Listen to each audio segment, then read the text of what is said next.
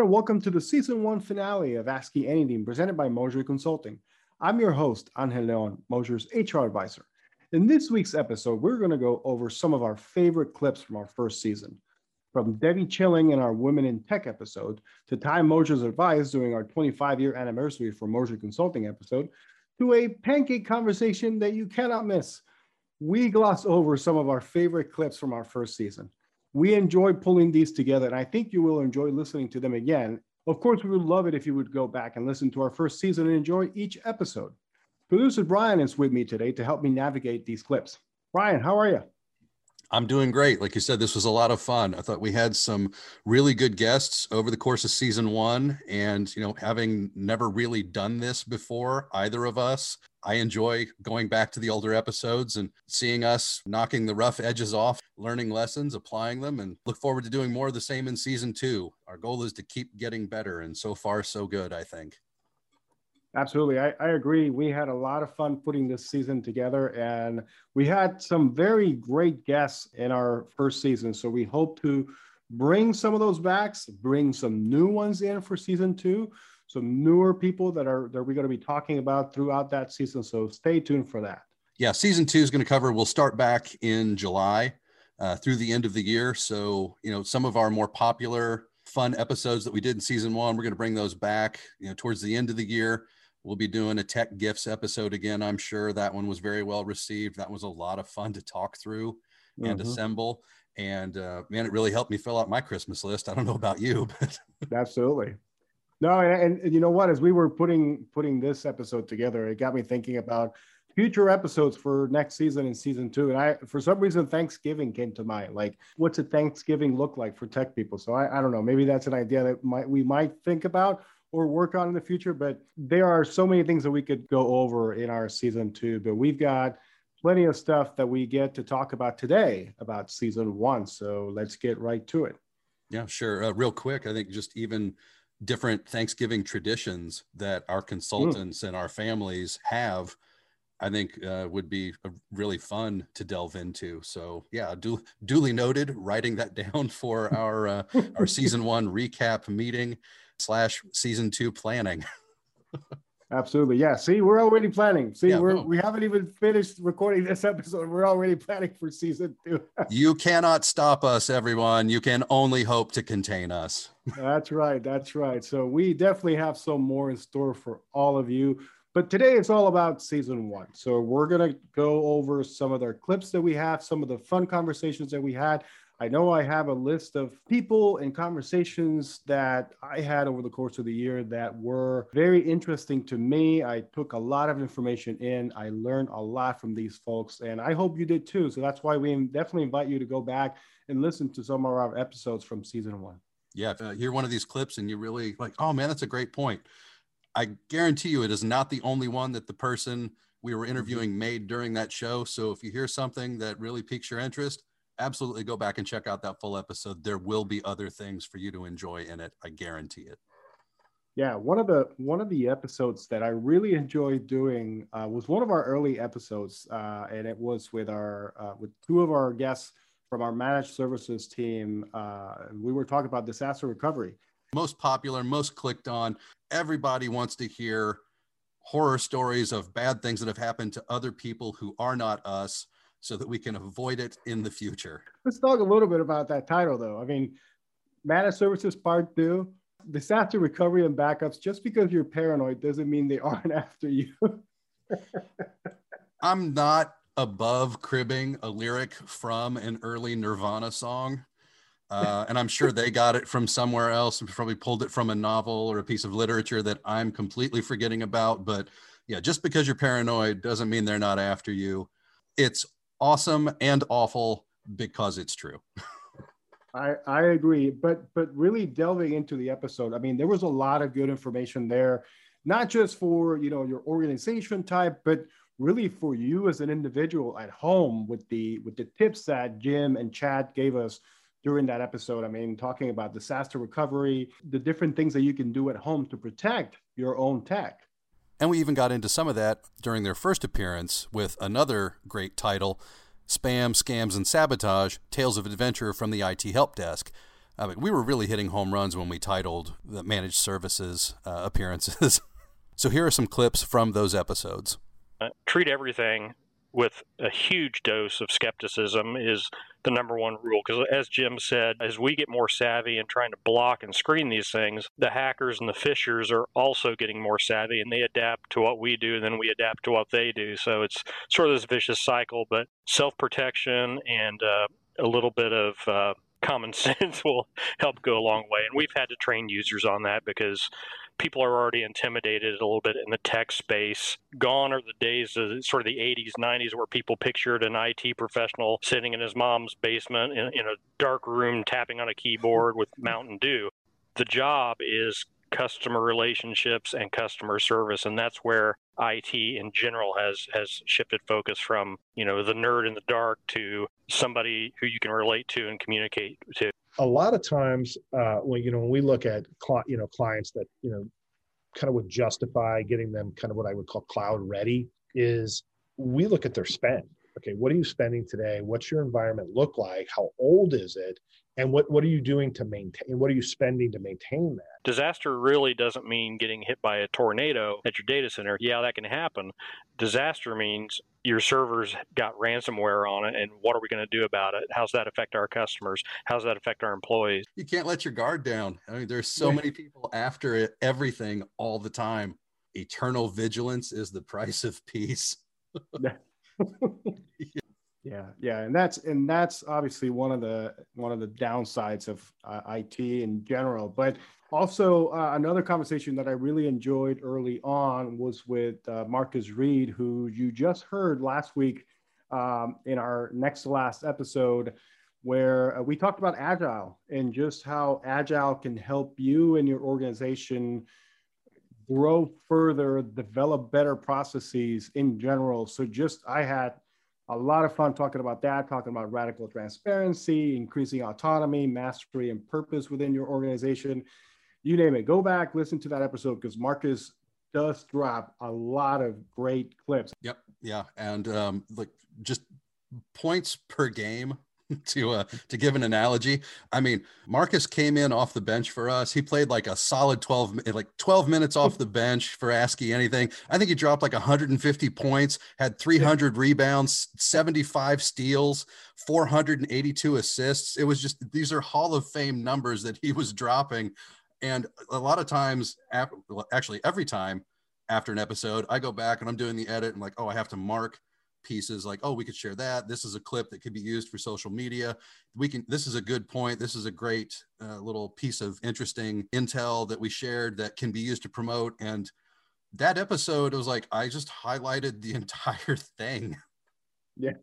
So like it wasn't a channel like oh what can we share out of this for a best of episode? That one particularly with marcus it was like all right which of these things that i marked should we share? I mean, it's, it's a clip show. I can't share the entire 36 minutes, but I no. highly recommend people go back and listen to all of it. It was a really good episode. It's one, it's definitely one of my favorites. Radical transparency is the idea that anybody can know anything that they want to know to help them do their job better, to help contextualize their work, to facilitate other people's success and it is not strictly an agile thing, but trying to do agile without it can be challenging. And introducing it without introducing at least some other agile concepts can be pretty disruptive. People will start asking to be more collaborative when when everybody's won the information lottery. We're all information millionaires. Nobody's fighting over information or hoarding information. What becomes valuable is the output itself, the value we create. And that lends itself naturally in an environment with radical transparency um, to teamwork. There's a concept called Chesterton's fence that says um, it was G.K. Chesterton who said, "Don't ever take a fence down unless you know exactly why it was put up." That makes a lot of sense in a farm or a factory. It does not make a lot of sense in the 21st century American economy. Human beings all have one thing in common, one thing that makes us different from other animals. You know, physically, it's long distance running, socially, it's like family and tribal groups. And then the other like survival mechanism that we've evolved into intellectually is pattern recognition, right? Mm-hmm. So suddenly, patterns emerge when you have access to all this information. What's going on here? Are we are we doing the same thing over and over again? Are we doing the same thing in different ways, right? What are some other ways of doing it? Other things that come out of that are global optimizations rather than local optimizations. So you might have I mentioned just now, well you do it one way, we do the same thing a different way. Okay, well, you've been living in a cloistered part of this organization as have we right? And so we've locally optimized, but that drains resources from the company that maybe we don't need to be draining. Well, you need those tools and we need these tools. We can start to create a global optimization where the whole thing is running seamlessly, right? If you imagine an assembly line for a moment, mm-hmm. if you get the assembly line perfect, but the warehouse isn't working right or the trucks aren't running, what's the point? Right. Right. So those are if those are each being locally optimized, and that we're not thinking about global optimization, then we're doing ourselves a disservice. Everybody talks about innovation. Everybody wants more innovation. Mm, it's kind of hard to say exactly what we mean when we say that, though, right? It's an overused yeah. term. If you, you know, like some companies I've been I've been lucky enough to work with, if you have innovation days or if you follow the 80-20 rule and give everybody 20% of their time for stuff that they want to work on, and but you don't have radical transparency, the innovations are going to be pretty goofy a lot of t- a lot of the time, right? Mm-hmm. They're not going to be particularly valuable. With radical transparency, and we can, as an individual, and working together with a team, talking about this stuff, we start to see patterns. We start to see opportunities for global optimization. Mm-hmm. We start to see something really interesting and cool that somebody else is doing and build off that. And so the things that we start asking for, start creating for ourselves to make our work better, to make our work lives better have meaning, have specific purpose. Mm-hmm. That's when innovation becomes valuable. Yeah, Mark has definitely dropped in a performance for the ages there, and he followed up very nicely in last week's episode too. Um, I got to say for that one, I mean, just uh, I, I got to say in general, the one of the reasons why we created this podcast it was so we can bring IT to the masses, but we can also bring it for you at home to understand it, you know, in layman's terms. And I think Marcus in that episode did a great job in just kind of going over what agile is and that radical transparency and what that is and how that can affect organizations. But it's easy that someone in HR like me can sit here and talk to him about it and understand it because you can apply that knowledge to many other aspects uh, of a working environment. Environment, I'm sorry, it doesn't have to just be IT another guest that we had that I very much enjoyed listening to pretty much the entire episode was was as you mentioned in the introduction Debbie Schilling. Um, mm. Like I said when we were talking before we started recording, I really like pieces of advice that you can stitch on a pillow or print on a mug. I really like little nuggets of truth, and I expect my throw pillow with things that can't be aren't stitched on it yeah. to arrive any day.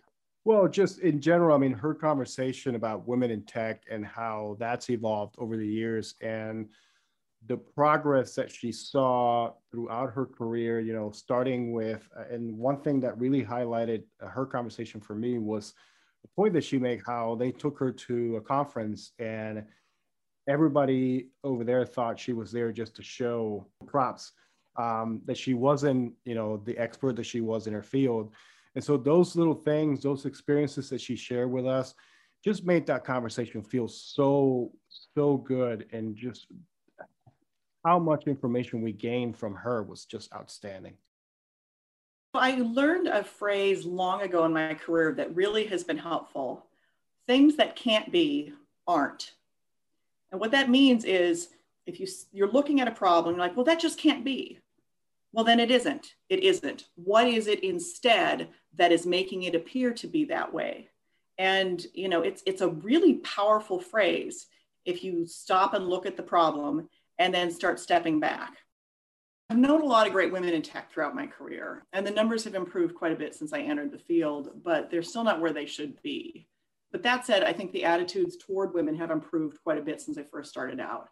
I remember going to trade shows in the 80s and having people assume that I was there to attract people to the booth rather than to provide tech support for software that I had written. Um, I was told that my ideas would be more palatable to senior management if they were presented by a man. Um, and I heard, you don't look like a programmer quite a lot. Um, I still haven't come up with a snappy comeback to that.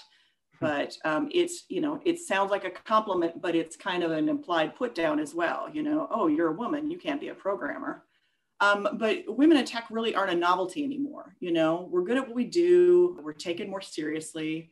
We're now more visible in positions of power. Uh, networks are better. Mentoring is better. So it's it's a good time for women in tech and it's definitely improving. Yeah and after working with her with her uh, for several years just seeing someone as intelligent, as personable, uh, as, as sharp all around as Debbie is, it's very not confusing how she was able to succeed. I mean, it's very it's very apparent. Yeah, no, if you if you listen to that conversation, you could hear how she navigated all throughout the, those years and how she developed herself as a IT professional, as a human being, and how she basically managed to lift herself up um, you know, to talk about the mentors, uh, whether it was men or, or women. I mean, we we hit we hit that uh, high in that conversation too, where she's talking. It doesn't really matter if it's a man or a woman, as long as it's somebody that gives you purpose, that's giving you that little oomph to you know to continue to get over the hump. That just speaks volumes. Again, not just in IT in general, but it can be applied to many other things in your life. So Debbie was a great guest to have. Yeah, and when you are a beneficiary of that information and that that grace, that that kind of hand up, uh, it's it's important to then not hoard it, as she pointed out. You got to turn around mm-hmm. and you find out, like, all right, where are the people? I found my mentors. I got people who helped me get where I am. Now that I'm here, I'm going to keep progressing. I'm going to keep learning. I'm going to keep growing. But part of that growth, that learning, and that progression is helping others get where they want to go too. And that's an important flex point in anybody's career. You know, you get to a certain level and, you know, you can't keep both hands on the ladder and keep mm-hmm. pulling yourself higher and higher without turning around, reaching up and grabbing somebody else and helping to lift them too. That's that shows maturity, that shows character, and that shows that you are ready, you know, to progress even further in your career because at that point, helping other people is really the only way you're going to progress in your career. Right. And, and speaking of leaders and, and something and someone that we actually had was of course uh, Ty Moser, the leader of our company, who he had a line, and I know we have it in the clips that we're going to put in this episode about making mistakes and making amends for those mistakes. Sometimes making mistakes is, is how we learn. Uh, we try to make the best decisions with the information we have available. Uh, many times you start down the road on something and things happen to where you you need to make some decisions and maybe you know I call it making a course correction. But if you have a pulse on initiatives and can make minor adjustments, a lot of times you can quickly adapt and uh, you know either save the amount of time you're putting into something or the amount of money you're spending and uh, and really come out on the other side of, of kind of what you had dreamed of. Um, that he's, he's obviously talking about business and and how to develop your business and how to learn from the mistakes that you put down, you know, that you have on your business. But obviously, that again, you can apply it anywhere else. Those kinds of that kind of advice that you get from somebody who's been in the business for a little bit over 25 years with his own business, and prior to that, working in the private sector as well those nuggets you're going to find in that 25 year anniversary for Moser uh, episode that we did with Ty Moser. Yeah, I mean, when you start out in your career, you don't know that you're making like you don't know what you're doing is a mistake, and you get that experience. You have that under your belt. You're like, okay, I have I've been through this. The next step is like, all right, identifying a mistake before you make it instead of like, oh yeah, that thing that I already did that was a mistake.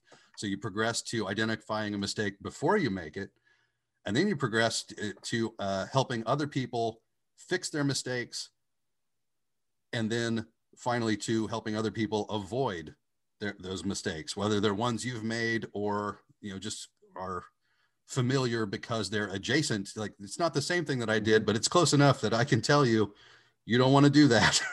And, and you go into that value of learning from your mistakes and it also shows that you're not afraid to change, whether that's in this case a business strategy or you know a simple change that you need to make to something that you're doing, because it at the end of the day, what you want to be is successful. And if you have mistakes, if you have those little roadblocks, it's all it has to come down to is how much you want it, how much you want to go over that little roadblock. And I think Ty expressed that uh, beautifully in his in his episode as well.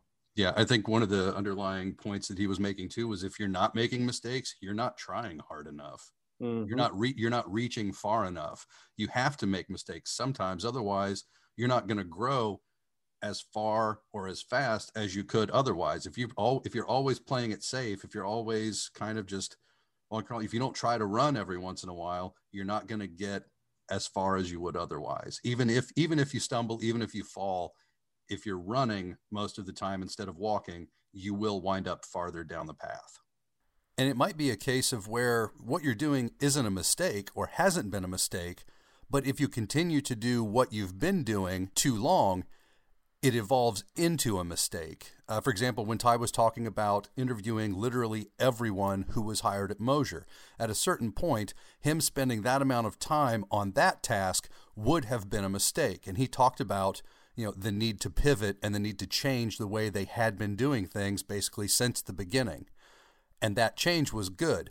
Not changing would have been a mistake but he also talked about you know what he looked for the qualities that he valued in a potential employee when he was doing the interviewing and i found that really interesting to learn what ty looked for when he was searching for and talking to uh, new potential moser employees until six or eight years ago uh, i interviewed every single person uh, before they started here. You know, we got too large and and our hiring velocity was too great for me to do that all the time. So uh, when I interviewed uh, personally, I made sure that obviously they, they have to fit technically, they're technically sound and have expertise. They fit our culture where we work hard, but we also value uh, work life balance. And above all, that they are problem solvers. You know, the IT, the technology industry changes pretty rapidly. And um, you know the ability to, to solve problems and uh, adapt and, and learn new things is is really key. I look for people that are put the customer first and uh, be consultative uh, and in that being able to provide thought leadership and uh, and helping the customer achieve uh, their goals yeah absolutely and to continue along these lines of our favorite conversations i think one of the favorite conversations that you, you know, speaking on your behalf, I'm, I'm going to try that. You please tell me if I'm wrong, but I think you're going to say that I'm right. One of our favorite conversations this season was also with Dr. Carlotta Berry and, and our conversation about diversity in STEM. We learned so much from Dr. Berry that I wish we could have her back. And I know we're going to try really hard to do something again with her because her her conversation was so inspirational. She brought so much information and just to see how the different um, organizations that she's working with, you know, blacks in STEM, blacks in robotic. I mean, that, all of that, and much, much more, uh, you're going to find in that episode, which just, by the way, go listen to it because she names her robots. That's yeah, always, saying. always name your robot. And she said in a follow up, always name your car. You gotta name, you gotta name the machines in your life. I'll tell you about my robots. I do name my robots. Um, my daughter, ever since she got out of the Elmo phase, has always been Mario and Luigi crazy. So I have several Mario and Luigi robots. But as the years go by, I like to say I have robot graveyards on campus of me when I whenever the robots die and we get new ones. I have robots named after the Simpsons uh, because I, I have to come up with something. I have robots named after Star Wars characters. I have robots named after um, oh, what are the the Transformers? So, but my favorite robot right now is I decided to make that a diversity initiative as well. So the robots my students currently use are all named after women and Black robotic researchers.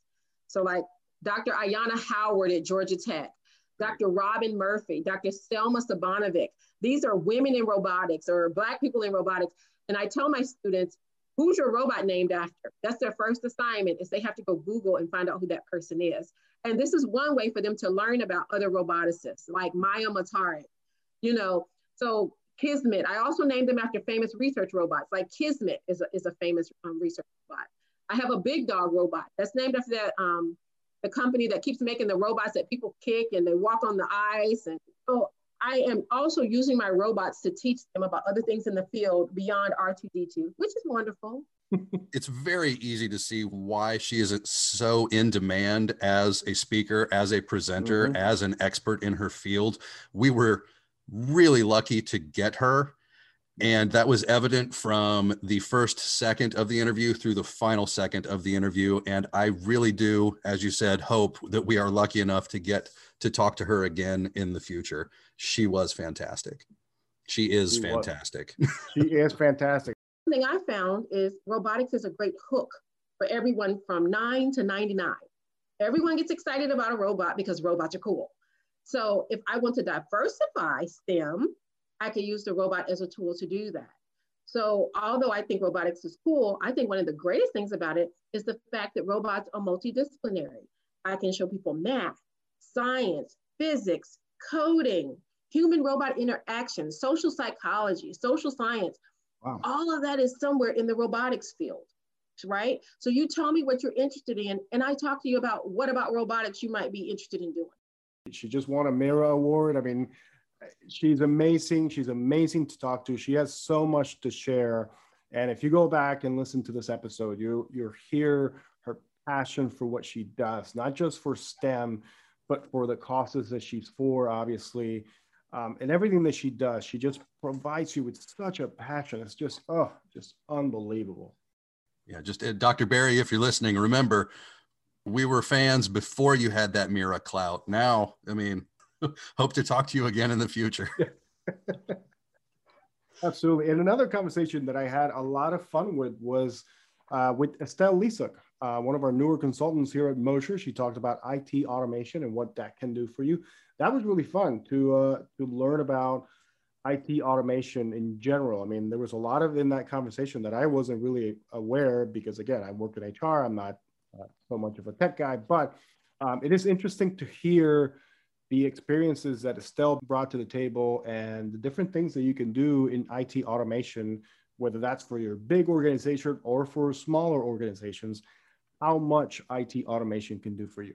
Yeah, like not having a lot of that in my background. You know, the point that she made about if things are running smoothly in your business, that's the perfect time to introduce automation because you can take those repetitive processes that come up again and again and automate them and then that frees up your people to do other things without that in my mm-hmm. background like when she made that point i'm like oh that's yeah of course yes like things are running smoothly but you can make them even faster even better and free up your people for more dynamic more impactful tasks that need their attention by bringing in IT automation. So yeah, that was a that was a really good episode. The fact that your operations are working just fine is the very reason to do automation because you can't automate anything that's not working.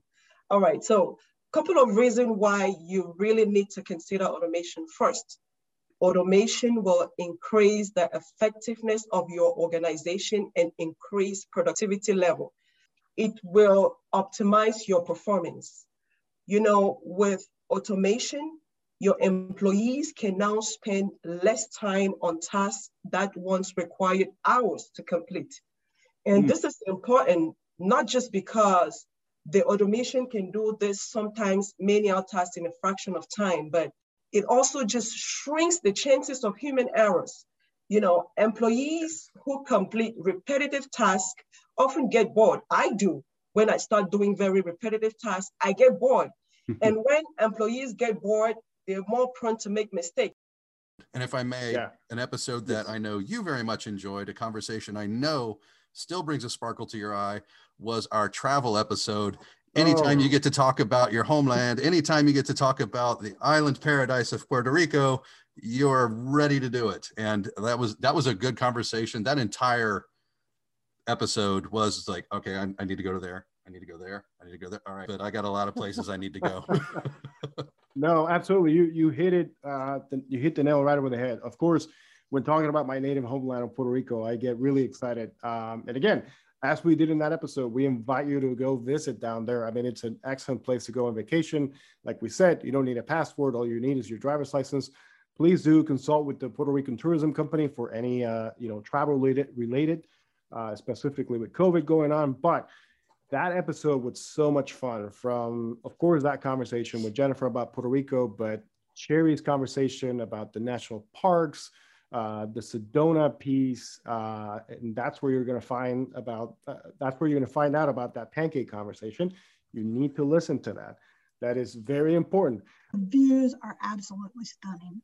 So that was one of the little gems. There's a lot of gems in Arizona, so I could talk about it for a long time. But we love Sedona. You can go shopping there. So somebody who likes to shop, you can go to the history. You can go hiking. We took air balloons, and then that's a good oh. spot to bounce off to everywhere else. And then also, you got to have breakfast at the coffee pot.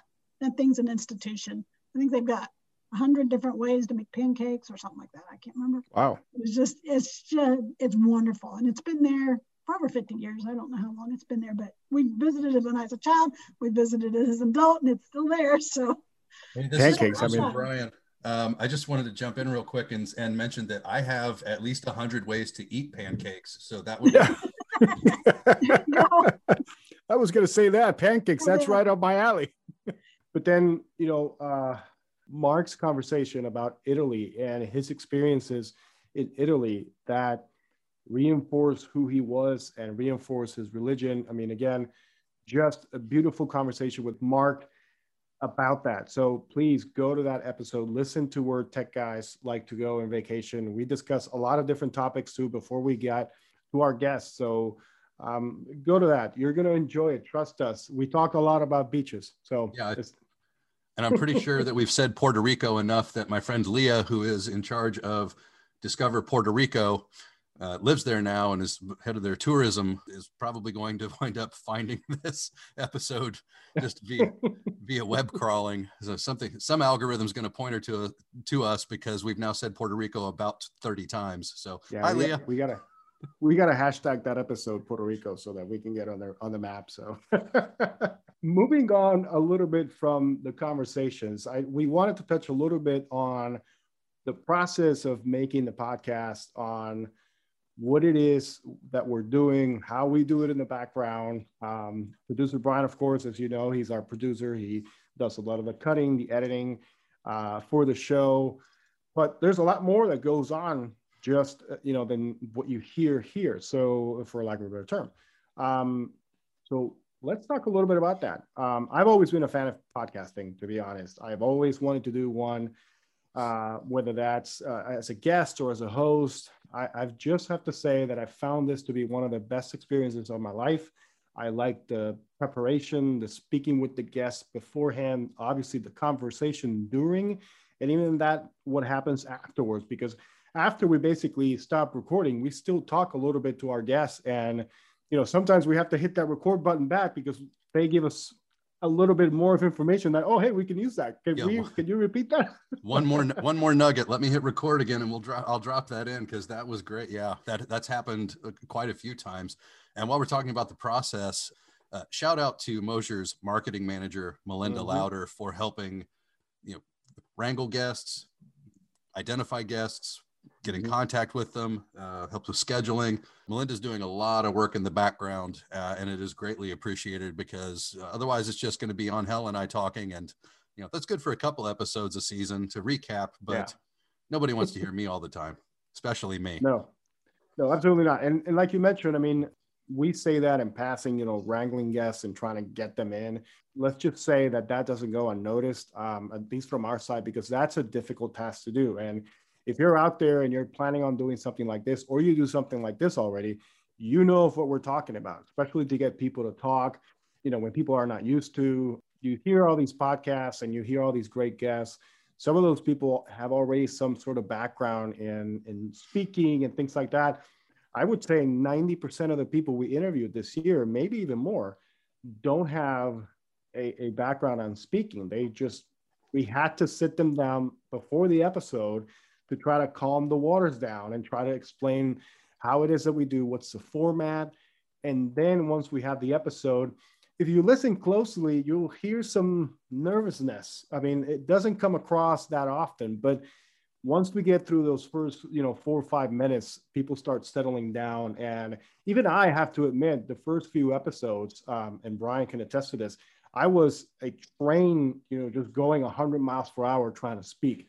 And I, this was my first, my first experience doing this. I mean, I took a radio class probably 25 years ago when when I was uh, right out of high school because I wanted to be a DJ on the radio. But I never thought I was going to be doing this, you know, 25 years later. Now, some of the things I learned there kind of helped me, and I've stopped using so many ums, ahs, and ahs. But um, but as producer Brian can tell you, I was a train going, a bullet train going 100 miles per hour talking, and sometimes I still do it, and he still has to like rein me back. So hold hold on, but those are the things that you know as you go you start learning and developing and you start doing them less and less and then when you get somebody in, you make them comfortable. You make that guest comfortable with you. You make that guest comfortable with all of us on the call because unfortunately, because COVID, we've had to do these via Zoom. So Zoom's been our, our medium for now, but we have a nice studio that once we can get back, hopefully we're going to do these in person and they're going to sound, you know, and feel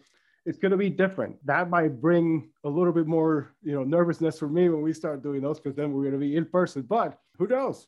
Yeah, the fact that we've been doing them over Zoom has been it's been a blessing and it's been a challenge just because we can still do them. We don't we without being you know we can socially distance uh, we can talk to people who are virtually anywhere in the world as long as we can get it scheduled and maybe we'll look into doing that at some point in the future maybe season two season three we'll get some international some international yes. calls going but yeah it's the the zoom meeting and by the way, not sponsored by Zoom. It's just who we've been yeah. using. Um, we've said them almost as much as we've said Puerto Rico in this episode, but that's what we've been using. And crosstalk over the microphones. There's a little bit of a delay sometimes.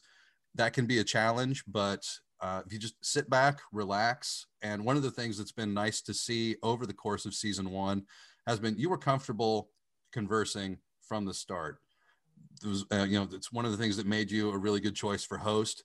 But I've watched you become even more comfortable, not just with the conversation, but with the the openings and the, the wrap ups and just all of the extra duties that come into play when you are the host. Yeah, no, thank you. It's it's been a process, obviously, like Brian says. Um, it hasn't been easy at times because again, we're using this medium that you know you can get a bad connection sometime you know somebody might be cut off because their internet connection went down for like a second or two so those challenges you don't necessarily get them when you're doing these in person because you have another medium of recording we have different equipment that we can record with as some of you might know out there but hopefully in the near future we're going to be having these in person they're going to be a little bit different there's not going to be as brian said that difference in, in recording you know that sort of playback uh, issues, but hopefully we will be doing video too. Who knows? We're thinking about many things, uh, many mediums. We want to grow. We want to grow the podcast, obviously. Um, so we are trying to do our best to keep giving you guys content out there so you guys can continue enjoying it. And speaking of content, this is kind of where we're wrapping up our conversation. We do have a couple of clips that we didn't get to in our discussion, and I want to make sure I include them. They're from Lou Russell and her episode on IT leadership about customer service and reputation management, how important they are, and how they go hand in hand, really. So here's Lou Russell. If everyone is coding, no one is influencing the customer. So eventually the customer will leave. And even worse, the bad reputation of that business spreads like wildfire. And in, in our area here, in Indianapolis area, you know, it doesn't take long for everybody to know who's playing straight and who is not, right? And they'll just go somewhere else. Customers don't want code. They could care less what the code looks like. What they really want is solutions. They want a solution. They don't want drama. They just want, you know, their problem to go away. They don't want to be lectured with technical terms that nobody remembers what they mean. They want to know what's happening in my project and why do I have to keep asking you? Why aren't you telling me? Thank you for listening in to this week's edition of ASCII Anything presented by Moser Consulting. We hope you enjoyed listening to our favorite clips from season one. Please remember to give us a rating and subscribe to our feed wherever you get your podcast. ASCII Anything will be back for our second season starting in July. Stay tuned for that and much more. We'd like to thank those of you who have listened in during our first season. We really appreciate your time with us, and we hope that you come back when we return for season two. For producer Brian and Moser's marketing team, I am Angel Leon. So long, everybody.